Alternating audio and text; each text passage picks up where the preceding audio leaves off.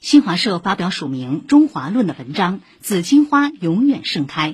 文章说，沉浸在香港回归祖国二十五周年喜庆氛围中，七百多万香港同胞意气风发，心潮激荡。二十五年来，一国两制在香港的实践取得举世公认的成功。香港在祖国大家庭中同兄弟姐妹一道奋斗发展，共享祖国繁荣富强的伟大荣光。铺展未来图景，在中国梦的召唤下，新时代的湘江传奇更加壮丽。